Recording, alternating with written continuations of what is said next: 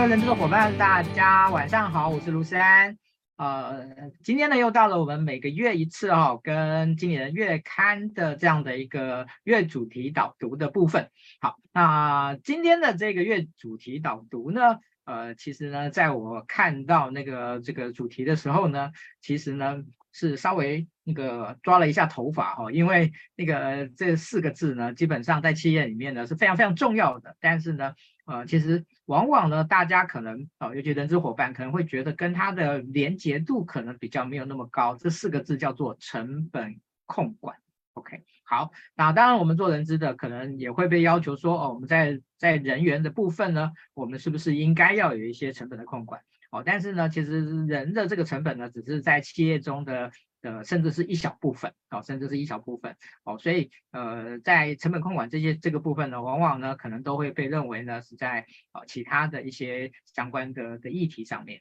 哦，相关的一些部门上面，哦，但是呢，我今今天呢，反而呃想要呃从另外一个视角跟大家来谈哦，哦，就是为什么人资工作者需要了解成本控管，需要了解成本意识、成本概念。呃，这些东西，好，那个其实今天的名词也挺多的，今天的名词也多。好，那我们今天呢，非常高兴呢，又再一次的邀请到呢，人资伙伴最熟悉的经理人的副总编辑 Amy 老师来。嗨，各位人资小周末的伙伴，还有思安，大家好，我是 Amy。嗯，那个。Amy 老师那个旁边呢，今天特别那感觉又特别的那个靓丽啊，特别的靓丽 这样，因为换了发型嘛。对对对对对，特别靓丽，而且那个紫色的是小周末的代表颜色之一，这样子那个感觉的感觉非常的非常亲切这样的。OK，成为 partner 的感觉。是是是，非常重要。OK，好，那其实今天在我们那个就是会前会的时候呢，呃，其实我们都发现到呢，就是。嗯，其实我们两位呢来谈这个主题呢，哦，其实呢某一种程度而言呢都有点硬啊，都有点硬哦。一方面我们我想我们都不是专门专业的这种财会的背景的人哦，虽然我大学那个高中大学的时候呢会计算学的还不错哦，但是我觉得这个呃那个这个已经不能画当年勇了哈。那那我我我相信那个那个 Amy 的 Amy 旁边呢应该啦，我我猜想他应该也是。不是这个背景的的的的这样的，好，所以呢，呃，我们今天呢不会谈的太硬哦，这个主题是硬的啊，但是我们今天不会谈的太硬哦，那我们希望呢从一些呃比比较有趣的视角呢来跟大家分享哦，那嗯，其实我觉得呃经理人呢他呃是一本呃我觉得在专业学习上非常友善的一本一一一一个一个伙伴哦，就是呃其实成本控管这个主题呢。啊，其实是非常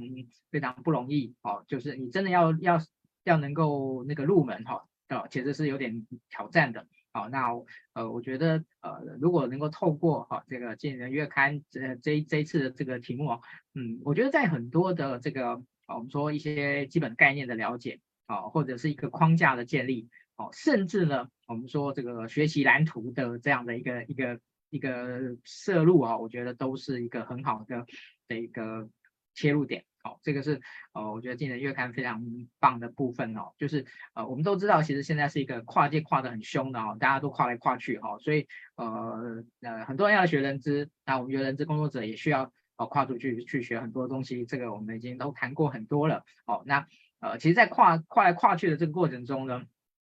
呃，我觉得可能呢，大家比较不会特别去跨的，或者会比较心生疑虑。一句的呢，恐怕就是这个财会成本的这一这件事情上面。OK，好，那这个一样帮我们把今天的直播呢分享到您个人的动态，写上已分享呢，在我们下面写上已分享呢，我们在今天结束以后呢，我们一样会抽出三位伙伴呢来赠送呃这个月的这个经理人月刊啊，对，纸本一本。好，那我还是那句话，就是那个抽奖赠送呢只是一个心意。好，那我觉得这个呃能够哦自己购买。来支持这个那个，我觉得这个出版单位呢，我觉得是非常重要的，好，非常重要的。好，那个我们的工作人员也请把我们的那个订阅的链接呢，我们把它放在下面，好，放到下面。OK，好，那回到我们的正题哦，呃，我们一样，每一次开始的时候呢，我们都要来邀请那个副总编来跟大家说明一下，就是呃，这个主题我猜想应该经理人不会是第一次做了哦，我想做了几次，搞不好都很难说了哦，这个很难算哦，但是。嗯，这一次的主题的角度跟以前来相较的话，哦，可能会有比较什么样比较大的一些不同的地方？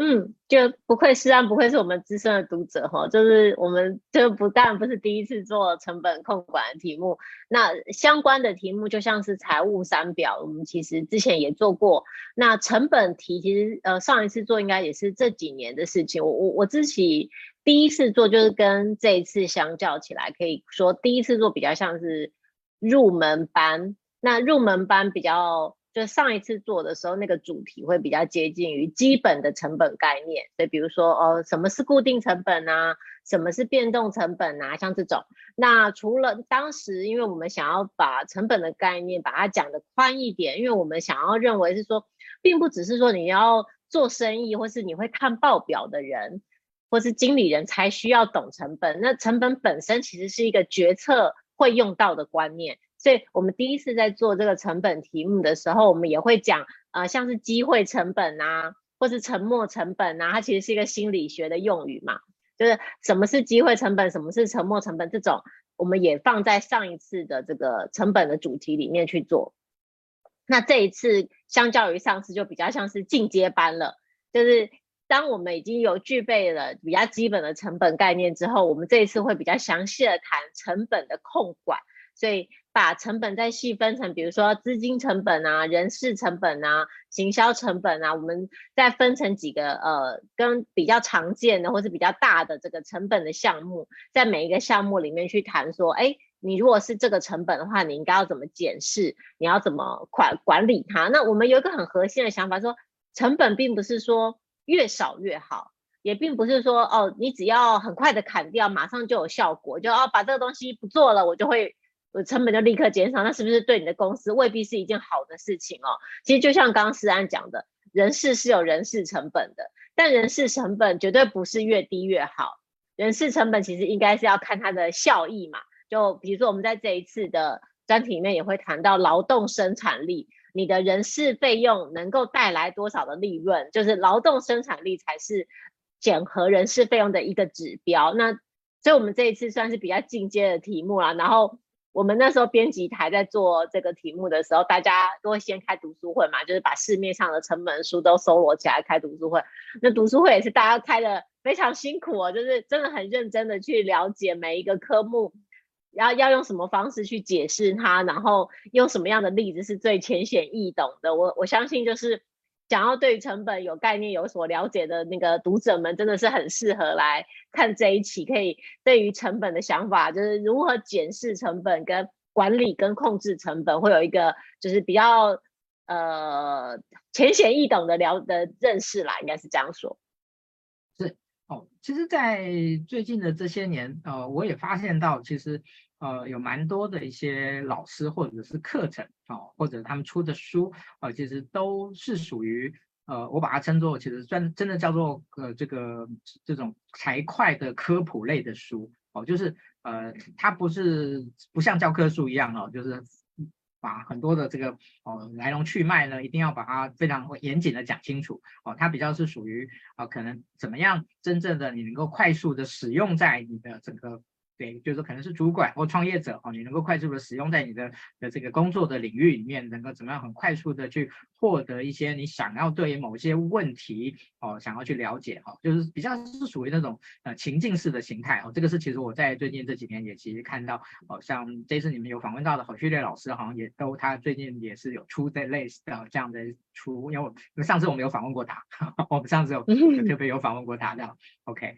好，那呃，我想我们就呃来针对了这一次的这个嗯这个就是主题的部分呢，呃有几个有一些很我觉得还蛮重要的部分来跟大家呃做一些说明，呃例如说有关于呃指标的这些部分，哦、呃、有指指标的部分，好、所以对于呃这样的一个进阶的这样的对于成本控管的这个部分呢。呃，有有没有哪几个指标？哦，我们可能我们可能很难把它全部讲齐哦，maybe 讲两个之类的或三个之类的哦。您在您的这个这一次的整个呃编辑整个这样唱这个这个呃就主题规划的过程中呢，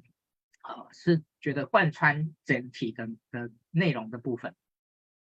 嗯，第一个当然还是是跟损益表有关的指标啦，这个之后可能都还会再提到，因为嗯，我们其实之前也单纯就是光是损益表，我们就做过一个主题学习，就是用三四十页的篇幅来解释损益表上面的每一个科目啦。对对，但是呢，呃，损益表应该说是经理人会接触到的第一张表，那它指的就是在一定期间之内的。企业的获利跟支出的情形，哈，就是损益表的大致上的解释，就是在一定的期间之内，呃，它的营收跟获利的状况。那我们在成本的这个项目里面，通常会比较容易遇到的几个成本概念，一个就是营业成本，那它指的是你销售或产销售一个产品或服务的时候，一定会发生的成本，所以是比较直接的，呃，像是直接的员工啊，直接的人，呃，原料，这都算是营营业成本。第二个是营业费用，这个是我们蛮常后面也会一直提到的。营业费用就包含是推销、管理跟研究费用。这个推销推销费用如果太高，就表示，诶，你的市场好像是卖不动这个东西。比较直接来解释，就是推销费用很高的话，就表示，诶，你的产品是卖不动或者是有瑕疵的。那第二个是管理费用哦，管理费用就是行政管理部门产生的费用。那如果你的是呃，这个管理费用比较高的话，就表示，哎，你内部在进行销售这个产品或组织的时候，你的内你的组织内的管理可能需要再加强，它可能会吃掉你的获利。第三个就是研究费用，这是反映你，比如说这是研发产品或者是服务的费用，那大家听就知道这是一个比较重要的费用。所以通常虽然我们常常看到。它看起来好像没有办法直接带来获利，所以如果景气不好的时候，很容易被砍掉费用。但它其实是一个未来的竞争力，所以希望就是大家在呃有这个研究费用的时候，要维持在一定的比例哦，不能太高，当然也不能太低，可以对标这个同业的情况。这几个是在损益表当中常见的指标。那另外呢，我们其实在这一次的这个专题里面有做一张大张的拉页哈，它其实就是比较是真的是呃商业经营会用到的关键指标。第一个就是要分辨变动成本跟固定成本。那为什么要去区分变动成本跟固定成本哈？我们比较直观的去理解这两个成本，变动成本就是会随着。你销售东西改变的成本啊，你卖多卖一个东西会增加的成本，那叫做变动成本。不管你卖的多或是卖的少，都不变的成本就叫做固定成本。所以，比如说啊，你如果要做十个蛋糕，需要有这么多的面粉；做十一个蛋糕要更多的面粉，这个面粉可能就算是你的变动成本。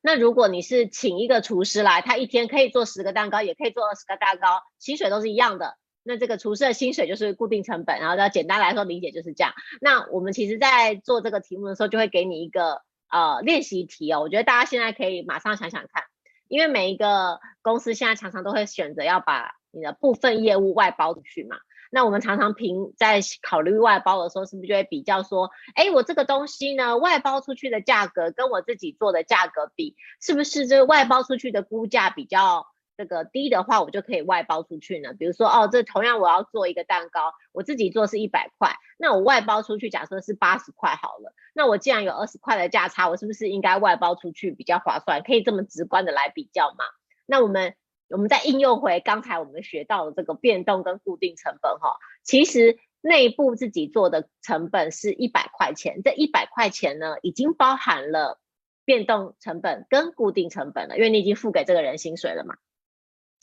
但是我把这个蛋糕外包出去，外包出去的那八十块只代表了什么？只代表了变动成本而已，对不对？因为你你原本在你的公司里面做蛋糕的这个人，你还是会付给他薪水啊。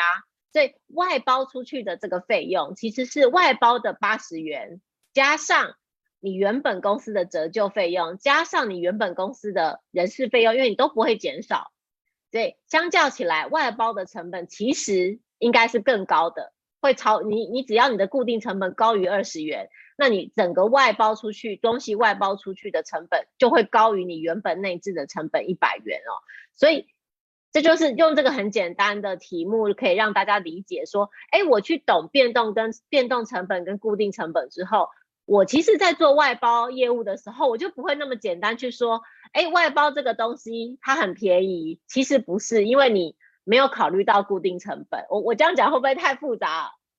不会，那个副总编，其实在我看那个这一期的月刊里面的时候，其实这一个外包的案例，其实让我还蛮 shock 的哦，因为我觉得呃很多人可能其实其实对于外包这个这件事情的理解，其实不会呃这么的从所谓的成那个很多人都知道说外包哦是是是跟成本有关的，可是呢以前我们大部分会从说哎外包就是把非核心的东西外包出去，可是呢并不会特别从成本的角度哦来看，而且这个成这个从这个案例来讲的话，其实我那时候看到像是哎其实这个还蛮还我甚至可以称作叫外包的陷阱吧，就是你你。你出你乍听之下说，哎，这个我们自己要做一百块，别人别人要做五十块，别人只要做八十块，哎，我们外包出去就省了二十块啦。可是殊不知呢，如果透过那个呃固定成本跟固跟变动成本的的角度来看的话，哦，其实反而外包反而是一个成本高的观念。哦，我想这可能在实务上面，其实我们真的就看到很多很多人公司外包出去以后，发现到，哎，哎，怎么没减下来啊？好像没有省到钱，就是因为就是可能是踩中这个外包的陷阱。对，那我再讲一个，我再讲一个指标好了。请说，好吗？那第二个就是呃，第二个可能大家蛮常懂、蛮常听到，就是损益平衡点哦。那它指的就是当你的所赚的钱、你的营收跟你的支出相等的时候，营收跟支出相等等于零的时候，叫做损益平衡点。这个点呢，公司既不会赔钱，也不会赚钱。所以从这个点开始就可以叫做一个获利的起点，这个点开始就叫获利起点。那做为什么事情要算这个损益平衡点？因为你要很基本的知道，比如说我现在做的是蛋糕，我至少得卖出多少个蛋糕才会不赔钱嘛？这就是你的损益平衡点。那详细的算式我不在这里解说哈，就是大家可以欢迎去看杂志就知道。那我我只想一个观念是这样，损益平衡点是一个获利的起点，所以你要知道。赚多少卖多少东西之后，你才会开始赚钱。这个在每一个，比如说，不管你是啊、呃、开发产品啊，或是你是专案的负责人啊，其实你都是会需要控管一定的损益平衡点。所以啊、你要你所有东西你都要知道，哎，我的损益平衡点是多少？那跟它相对的，就是延伸出来的一个观念叫做安全边际率哦。安全边际率是再往上看，是我估计我这个蛋糕，比如说我的。我的损益平衡点呢，其实是其实是多少啊？我的损益平衡点其实是比如说七千个好了，我卖出七千个可以损益平衡，假设这样，但是我估计我可以卖一万个，我我觉得我可以卖一万个，然后这中间是不是有一个有一个那个一段距离嘛？那这时候我就要去考虑说，那假设我我原本估计我的东西都是卖一万个，我其实每一次都是卖一万个，那当经经济开始不景气的时候，我到底我可以衰退多少？我的我可以少卖多少都还不会赔钱，所以它就是一个安全的边际率。它就是在经呃不景气的时候，你特别要去算这个，因为你一定你可能还不到这个损益平衡点的时候，你每一期是每一期每一期都是有赚钱的，你每一次开餐厅每个月都是有赚钱的，但你就要去考虑，你要很明确知道我营收下滑多少的时候。我还不会赔钱，这个东西就是你的安全边际率。所以你必须要先有损益平衡，还要有你的这个估计的销售收入，中间才可以去计算你的这个利润的这个安全边际率是多少。那我们在其实在这次的拉页里面，总共介绍了六个，就是跟刚刚我想讲的这个。管理成本的指标的，我我现在就大概举了三个啦。我们整个拉页其实有六个哦，就是光这个拉页，我觉得可能诗安可能当初在读的时候就蛮认真在研究，连这个小小的练习题都没有放过他。我觉得诗安真的很认真。我们当初在制作这个。这个拉页的时候，因为一直一度很担心说在上面放这么多东西可以吗？然后这数字也很多，就是非常精心制作的一个拉页，就是很欢迎大家去就是书店翻一翻，就知道我们这次真的很认真制作这个成本的专题。谢谢，OK，那个副总编哦，OK，好，呃，其实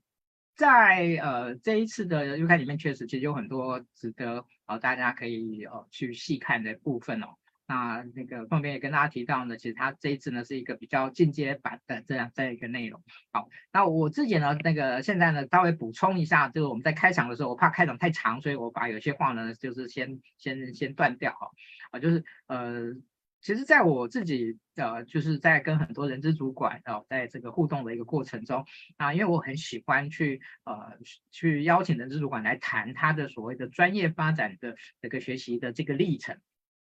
那我就发现到有一件事情呢，啊，我在这边呢，我跟跟大家分享一下，就是呃，有很多人资主管，当他从非人资主管到达人资主管，甚至往上呃就是更高阶人资主管的时候呢，呃其实有一个功课呢是他们一定会补的，只是这件事这个时候呢，因为呃他们比较不会那么的特别让大家知道这件事情，就是补这个财会财务的这这个这个学分。好，因为等到到了主管的这个部分呢，从工作上来讲。他可能就会有很多预算的问题，他可能就会有很多呃这种所谓的呃人力成本计算的一个部的一个部分。好，然后另外呢，呃就是其实呃很多的高阶的主管，尤其是尤其是越高阶的主管，其实他们的共同语言其实是这种财会管理语言啊，就是他们其实是用各他们用就是用这种相关的财会的管理员在做呃他们的一种管理的一些呃一些一些决策的一些互动。哦，所以呃今天你到了某一个 level 以上的人资主管。哦，其实如果你的那个你你哦，就是不可能哦，不去把这个财会哦这个的学分呢哦这个补起来哦，所以呃，其实对人资的伙伴而言哦哦，很多人会说人资要学的东西很多，嗯，没办法哦，就有些有些东西哦，就是就是我们必须要学，而且现在大家跨跨界来跨界过过去的有很多的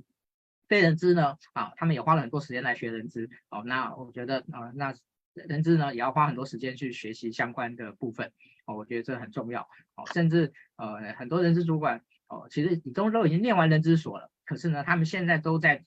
都在念 MBA，甚至是念财务所都有哦。这是我看到一个非常特别的的一个状况。那我问他们为什么为为什么还要继续念 BA，为什么还去念财务？他说没办法哦，他们到到达这个 level 以后呢，哦，这个大家一定要有这个 sense 哦，才能够真正的能够跟。哦，在企业的这些高阶主管之间呢，能够有一些共同的语言的对话的这样的一个能力。我在这边呢，跟大家跟大家补充一下。好，那接下来呢，呃，我想要请教一下那个凤编哦，就是呃，我们在整个关于成本这件事情上面呢，有很多的迷失哦，很多的迷失哦。那我觉得可不可以举一个到两个来跟大家，好，在中场休息之前跟大家做个分享。好啊，刚刚其实我我觉得成本的迷失是真的是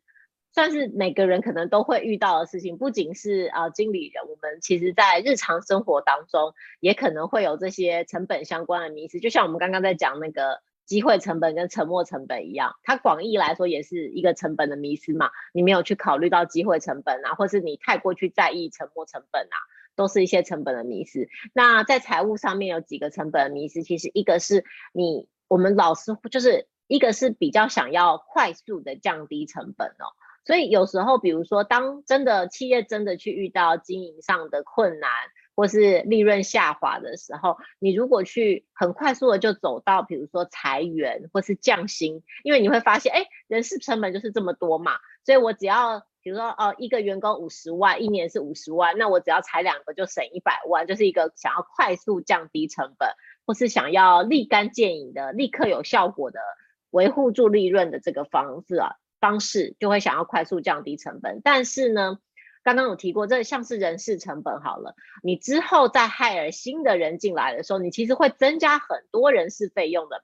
你会有训练的成本啊，招募的成本啊，这些都没有考虑到的时候，你就犯下第一个成本迷失了。第二个成本迷失是忽略隐形成本呢，就很像我们刚刚提到的。你要找新人，其实有很多隐形的成本嘛。你会有招招聘的成本、训练的成本，那离职、离职或流动也会有很多成本。其实我相信 HR 对这个事情都是非常深有体验的。就是人如果一直流动，其实对 HR 来说是会增加非常多的工作量的。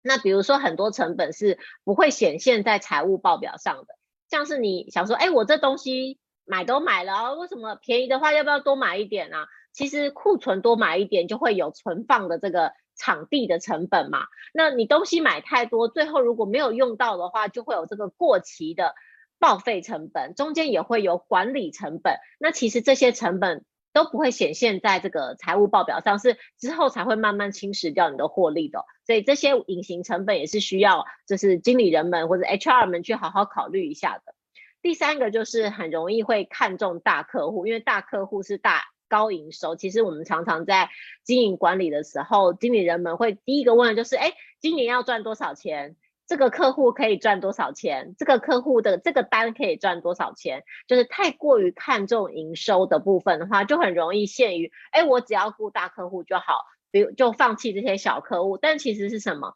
大客户营收虽然高，但是他们的要求也很高，他们的溢价能力也会很高，所以其实反而可能造成毛利率下降和和成本上升，反而是有可能是小客户呢，他们只要把他们的品质顾好，单子交好了，他其实不会跟你就是吵这么多，也不会要求那么多客制化的东西。所以过于看重大客户的话，其实反而有可能会是企业长期以来是低毛利或是亏损的主因哦。那这几个就是比较常见的成本迷思。OK，好，呃，对于那个成本的迷失的这件事情哦，呃，在实际的情境上面呢，可能会比较常发生，呃，比较容易发生在。的一个状况，刚才那个您跟跟大家做一个说明哦。那我我觉得，如果说我们回到呃，就是有关于呃，它整成本的这个呃这个减少上面呢，哦，那其实有一个概念就叫无效成本的这件事情。好，所以它跟呃这个成本的迷失之间，呃，我们为什么会有有有这个这个我们会把这个无效成本的这种这种状况呢，把它称作叫做这个就是成本的迷失的部分。那呃，无效成本的部分，嗯，您可不可以举一个例子来跟大家说明哦？什么样的状况可能叫称作称作叫做无效成本？无效成本就是越少越好，最好是没有的成本啊。就是我们讲，你到底你想要砍成本的时候要砍什么？首先要砍的就是这三种无效成本啊。第一个是闲置的成本，闲置成本其实比较好懂。东西如果你有个设备，但是不运转，那这就是一个闲置的成本嘛。最容易常见的例子就是饭店如果有空的房间。就空的房间本身就是一个闲置的成本，所以哦，它越到近的时候，你会有什么晚鸟方案啊？这种东西就是为了要消除它的闲置成本，宁愿用比较低的价格，只要有人住就好了。像后来我们有的这个共乘经济哦，像 Uber 这种，其实一开始也是为了这种，哎，其实很多人都有车，但是其实你会开的时间很少嘛，那你你不开的时候，这个车子本身是不是就是有一个闲置的成本？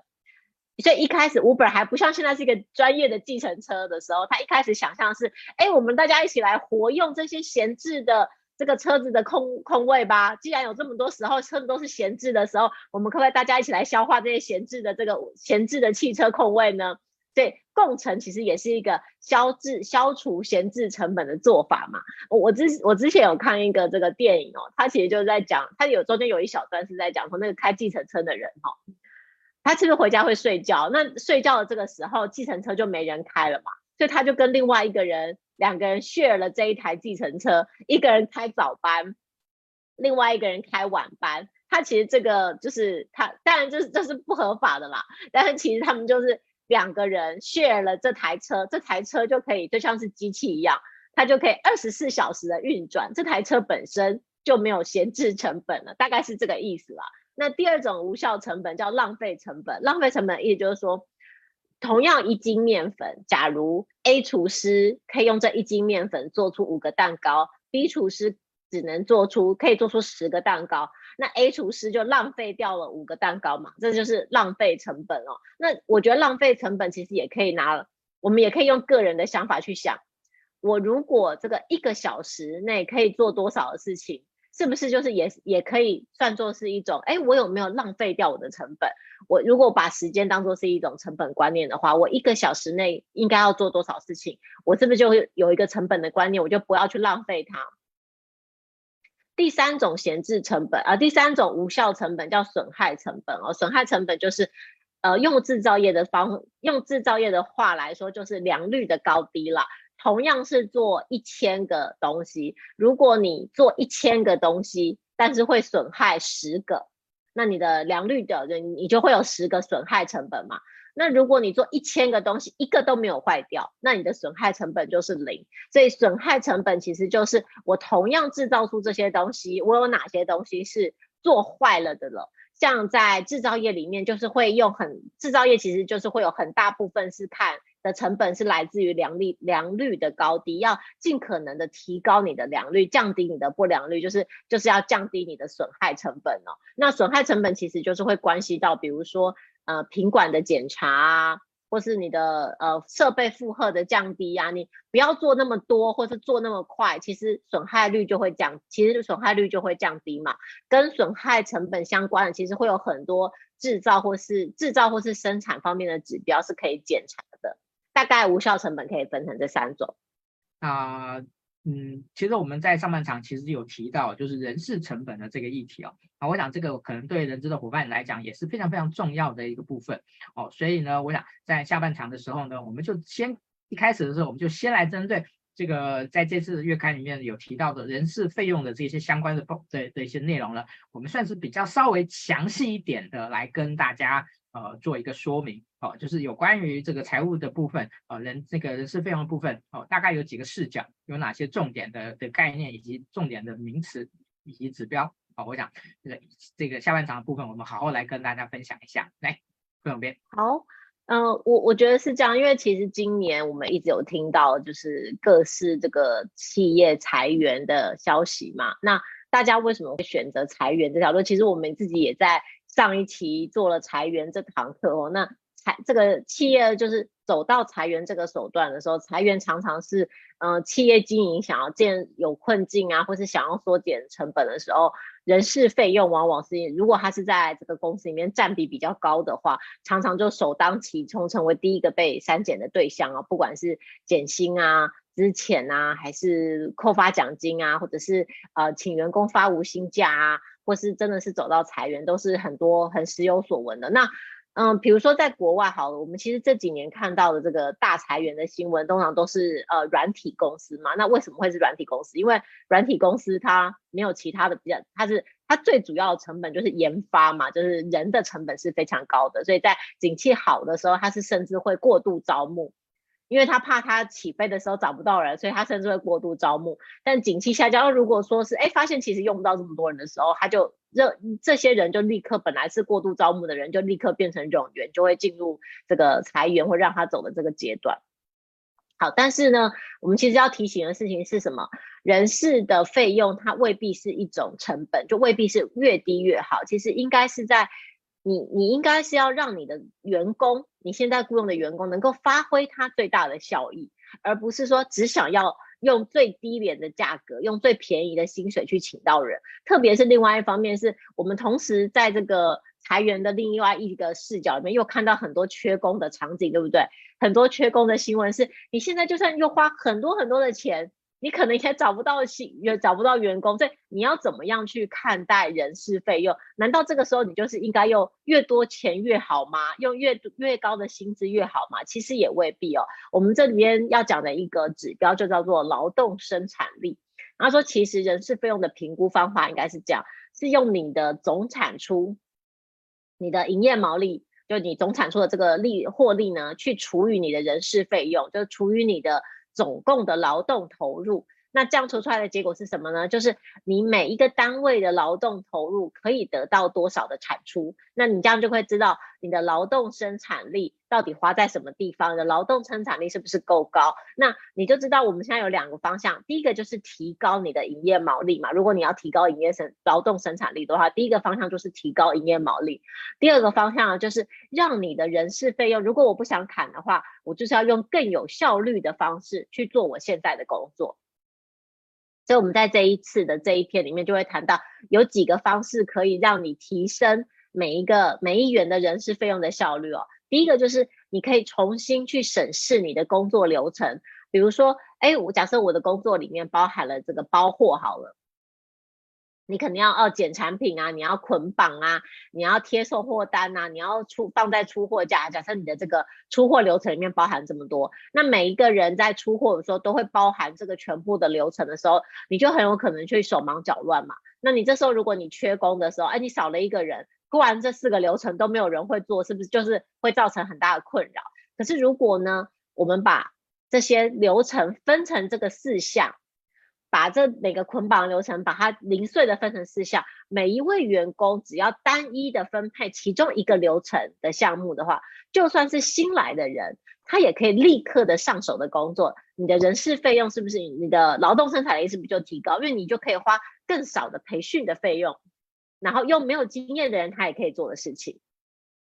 这样你就可以分，你你应该把工作区分成一到职马上就会做的工作，跟需要有经验才能够做的工作。那一到职就马上可以做的工作，就可以让帮助你把人员进行这个适才适适所的配置，那也可以提高你的劳动生产力。如果你每一项的工作都相对起来其实比较简单、比较单纯的话，就算是业务量突然的增加了一些。即使不增加人手，那短时间内还是可以应对的。另外一个我们会谈的事情是，那假设我的经营就是有一点困境的时候，我可以呃，经营者是可以任意的这个减薪或者是扣发奖金吗？那其实我相信这个人资伙伴可能都比我们还要清楚哦。就是其实，在劳基法对这件事情是有很详细的规定的。如果双方的劳动契约里面其实是有规定好。呃，保障的年薪是多少，或是固定的年终是多少的话，那其实是要提醒老板，我们必须要遵守这个劳动契约的规定，不管公司赚不赚钱，都是要都是需要去做这件事情的。那但是我们有什么东西是可以减少呢？假如获利状况不佳的时候，其实你反而是可以把这个研习的费用比较精简一点，把这个研习的费用挪过来。让帮员工加薪，这个帮员工加薪的话，其实是可以让员工在这个时候是因应缺工危机的情况下，是员对于员工是一个更有感也是更有效的回馈哦。那这几个是我们在人事费用里面会提到的事情。那还有一件事情是我觉得蛮值得大家注意的，就是像我们刚刚前面讲的，呃，过于看重大客户是有可能让你忽略掉一些成本的嘛。那其实，在人事费用在看重员工也是一样的，比如说，假设你底下有好几个业务，那你是不是会觉得带来最多营收的业务是最好的业务？那其实你就应该要去想，哎，这些业务带来最高营收的业务，也是带来最高获利、最高利润的业务吗？你如果同时用收入去排名，也用利润去排名，假设利润排名的员工，他跟收入排名的员工不一样的话，你就可以找出，哎。它虽然带来的营收不是最高的，但是它拥有良好的获利能力，它经营的是高利润的客户群，你可以鼓励这个人复制他成功的经验到其他的业务身上，啊，其实这就是一个人事费用的管理方式。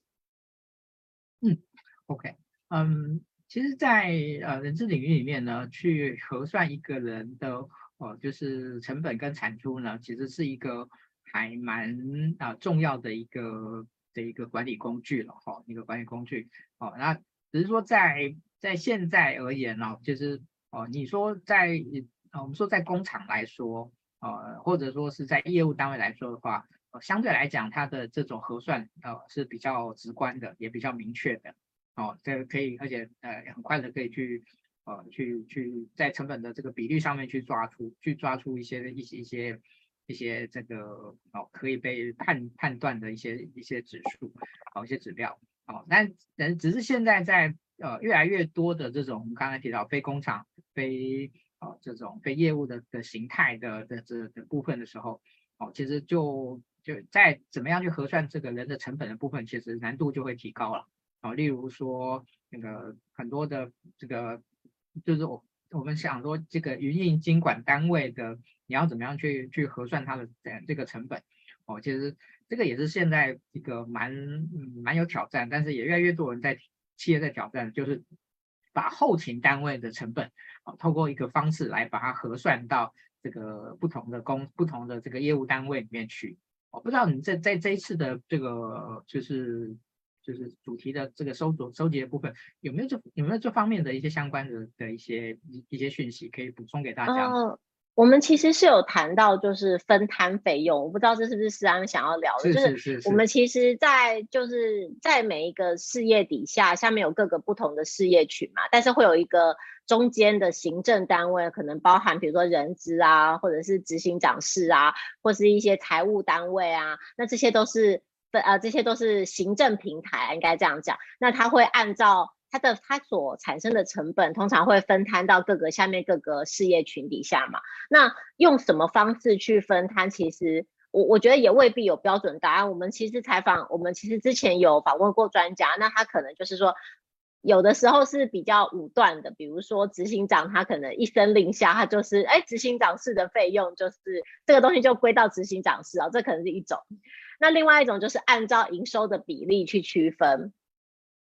就是赚比较多钱的单位就会分担比较多。那第二种可能常见的分担方式是按照员工的人数去区分，就是比较像是使用者付费啦，因为你的员工人数比较多，所以你。会用掉比较多的资源，那你就可能会有比较多的区分。那但是呢，呃，这些区分方式它都是会是经过调整的，因为因为我们之前也有过一个案例，就是说它其实两个部门的大小差距，不管是从营收或是从呃人数的员工人数的占比来说，其实都是一大一小。但是因为这是呃这个公司的两大品牌。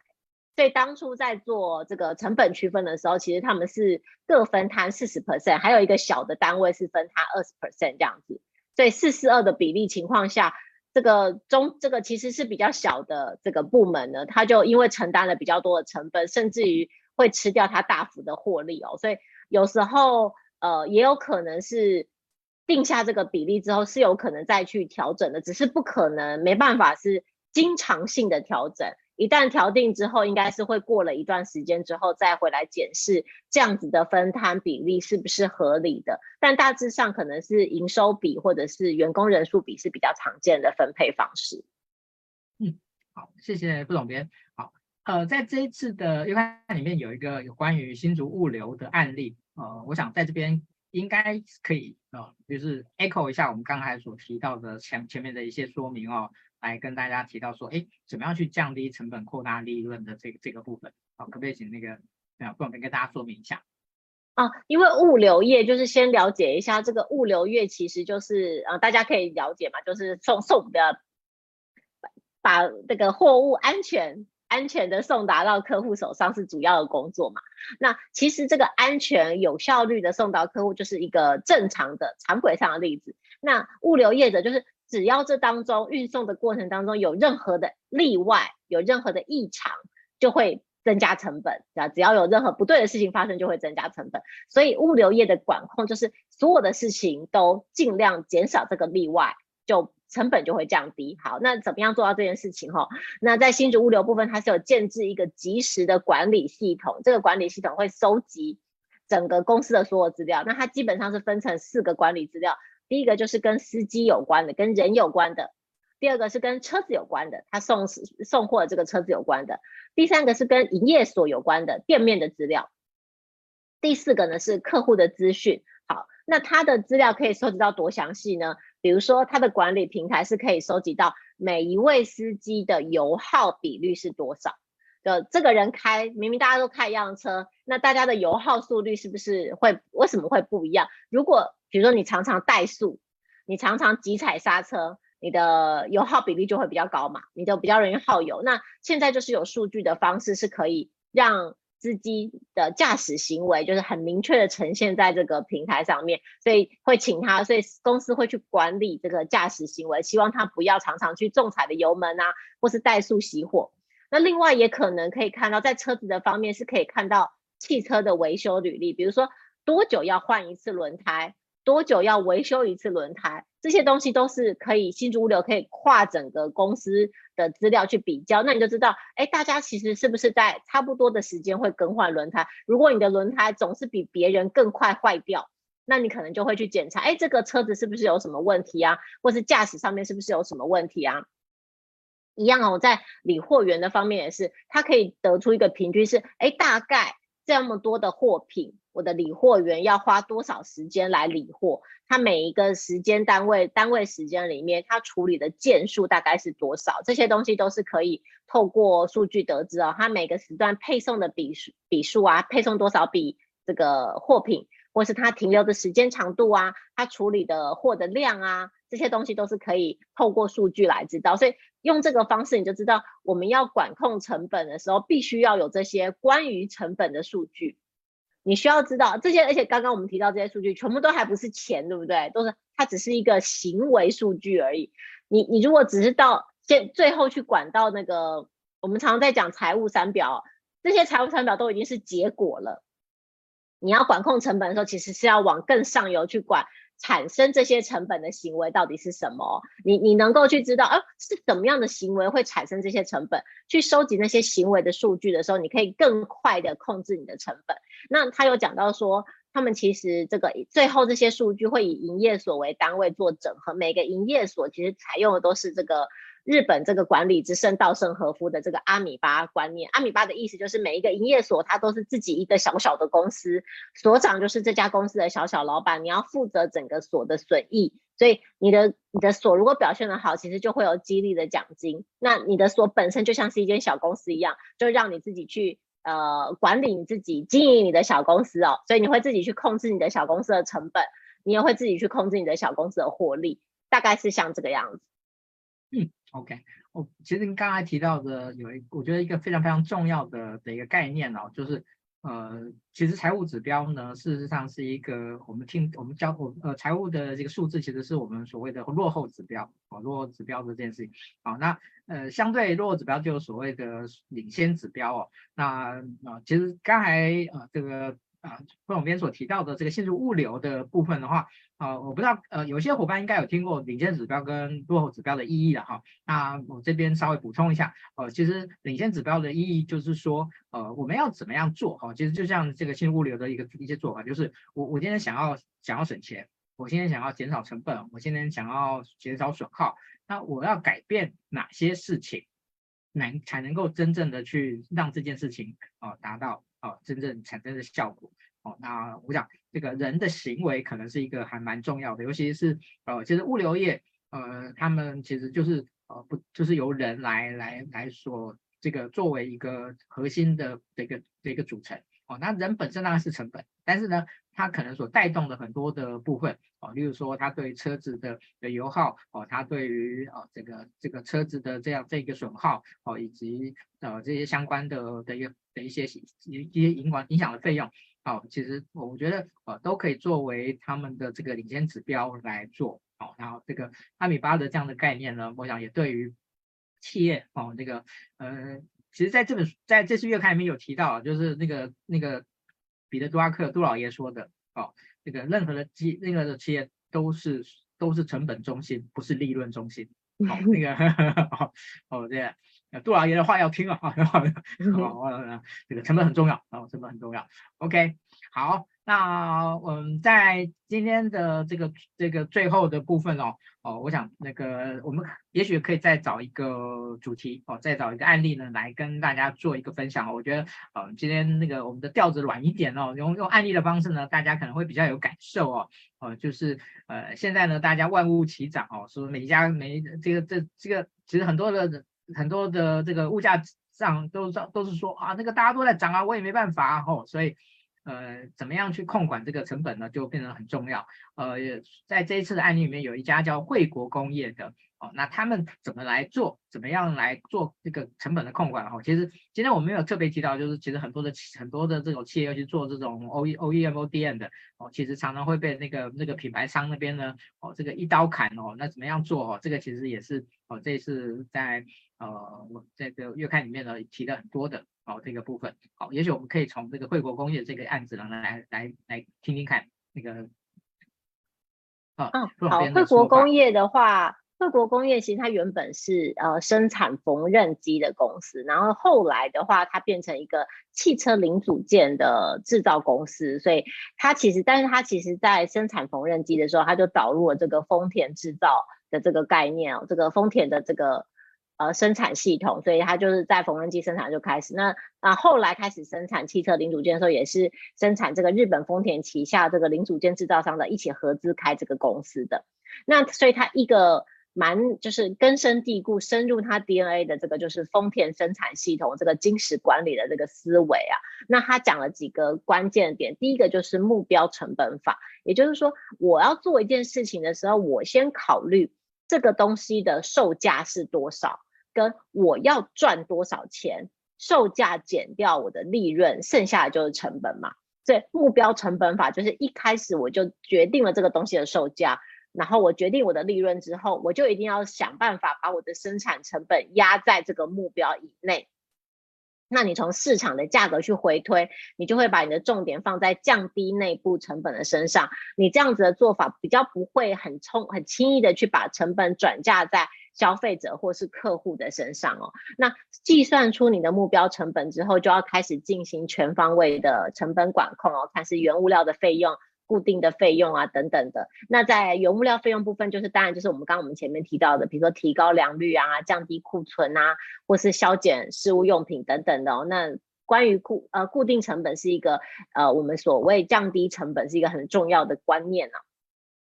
第二个，我觉得想要举一个里面的例子，就是让大家可以很快感受到，就是说呃把就算是一件很小的东西，你也可以立刻降低它的成本啊。他有一次就是做这个提案，就发现说，哎，其实每一个人就是你，其实现在公司员工也是应该是这个样子，呃，每一个人都会领到一一批文具是公司给你的，哦，可能有笔啊、尺啊什么什么的，那会有你每天都在用的这个笔，但是比如说像哦订书机好了。你可能没有那么常用，对不对？大家可能没有那么常用订书机，或者是更其他的扳手之类的哦。你可能每天用的东西可能就是笔啊、便条纸这种，但也会有一些文具是你没那么常用的。好，那这些没那么常用的东西，是不是就会又呼应到我们刚刚前面讲的这个闲置成本？这支笔虽然呃这个订书机每个人都一支，但是其实你还有很少使用它，就会产生这个闲置成本嘛。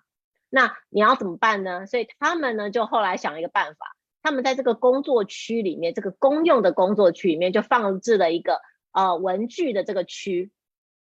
这个文具的区就是低使用率的文具呢，就按照这个笔，按照这个位置固定的放好。你要用的时候，你就过来用，拿完用完了再放回这个固定的区域。因为这个样子，你的文具的支出就减少了，你只会有你每天都会用的文具放在你身上。很少用的文具呢，你就放在这个公用的区域里面。好，因为这么做，这个惠国工业的文具支出就减少了三分之二以上。其实听起来是蛮惊人的哈，就是你有，其实你有三分之二的文具支出是可以减少的。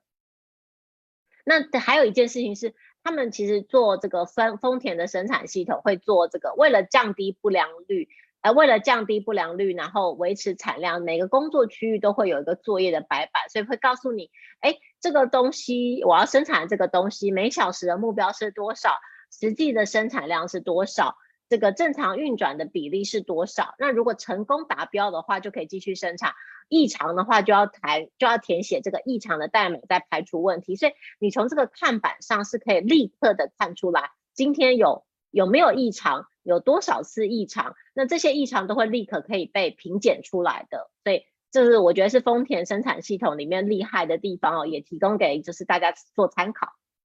嗯，好，OK，谢谢副总编哦。那我待会会有简单的这个这个 ending 哦。那在 ending 结束以后呢，我想可不可以请副总编呢，呃，针对今天这个主题，好、哦，怎么样？呃，就是如果今天 HR 伙伴呢想要呃开始呢学习呢？怎么样？对于财会成本的控管呢？这个这个概念的部分呢？呃，这这个这个专业的部分，我们也许呃很就是很难成为他自己 HR 的专业，但是呢，他他是需要的，他是需要学习的，他是需要理解的。好，所以呃，如果他们要学习的话，您会给他一个什么样的一个建议哦？哦，因为我觉得现在就是一个呃，就是谁学的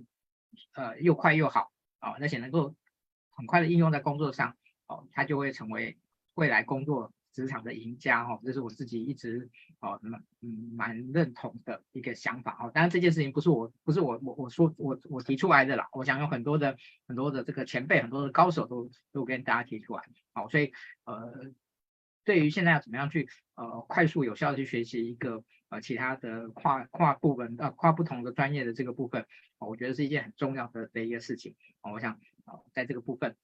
可以请那个副总编来跟大家说明一下。好，嗯，其实今天这个主题哦，我我我觉得我自己能够去特别要能够去去去评论的东西或者智慧的东西，我觉得真的不多哦。那呃，但是我觉得，嗯，同样的哦，就是呃，我觉得很多的知识，很多的呃，就是工作的知识的部分呢，它就有两个层面，一个层面叫心法，一个层面叫技法，就是呃，你能不能对于这个。啊，成本控管这件事情，你是不是是有意识的，是有一个一个逻辑的，是有一个概念在的啊？呃，这件事情也许没有办法让你成为一个能够专业的哦，这个就是快财会人员哦，但是呢，它能够让你在工作上面哦能够被加值，能够在管理的层面上面能够有效的跟呃不同的单位去产生呃共识跟沟通哦，我觉得这个是非常重要的一件事情。好，这个是我自己啊跟。跟今天呢，从一开场的时候，我为什么人资伙伴你要来了解成本控管这件事情啊？做一个小小的 echo。好，最后的时间交给傅永斌。我我觉得思然讲的真的很好，就是成本意识的部分哦。比如说，其实像我自己，嗯、在这制作这次专题的时候，其实上一次我们做这个成本专题的时候，我也是学到非常的多。那这一次其实一个一个概念，我觉得可以分享给大家，就是。我我们不管在做任何决策的时候，一定都要考虑这个决策的成本是什么。我我相信对 HR 伙伴来说也一定是这样。就不管今天是员工的培训、员工的就职、员工的招募、员工的离职，或是奖金的发放，所有的东西它背后其实都有一个成本。那只要把这个成本也纳入考量，其实你会考虑到的事情就已经变宽了。除了它的正向性啊，这个东西的效益之外，一定也要考虑这个东西的代价是什么。那另外一件事情是，所有这个东西的代价，在我们成本的学习里面，就是这个东西产生的成本，也一定会有一个替代的方案。如果我不想要这个成本的话，我有没有去 survey 其他的方案来取代这个成本？所以你同时会经历这个阶段。第一件事情是我做这个决策会产生什么样的成本，要我意识到这件事情。第二件事情就是。当我意识到这个成本之后，我要去意识到我还有什么样的选择可以取代我现在的成本。当然，它会有新的成本，可是你会有几个成本的选项可以去考虑。就像我们刚刚今天在这个前面的直播提到的，外包的成本实际上包含哪些？当你体会到你还有里面固定的人事费用的时候，你对于外包业务这件事情，你可能就会有新的看法。这可能是我觉得就是成本意识的一个比较。就是给让大家有很快的这个对于成本意识有一些了解。好，谢谢副总编。好，那我们今天的直播呢也这边告一段落了。好，欢迎大家在下个月呢准时收看我们的经理人月刊主题直播。我们下个月见，谢谢，拜拜。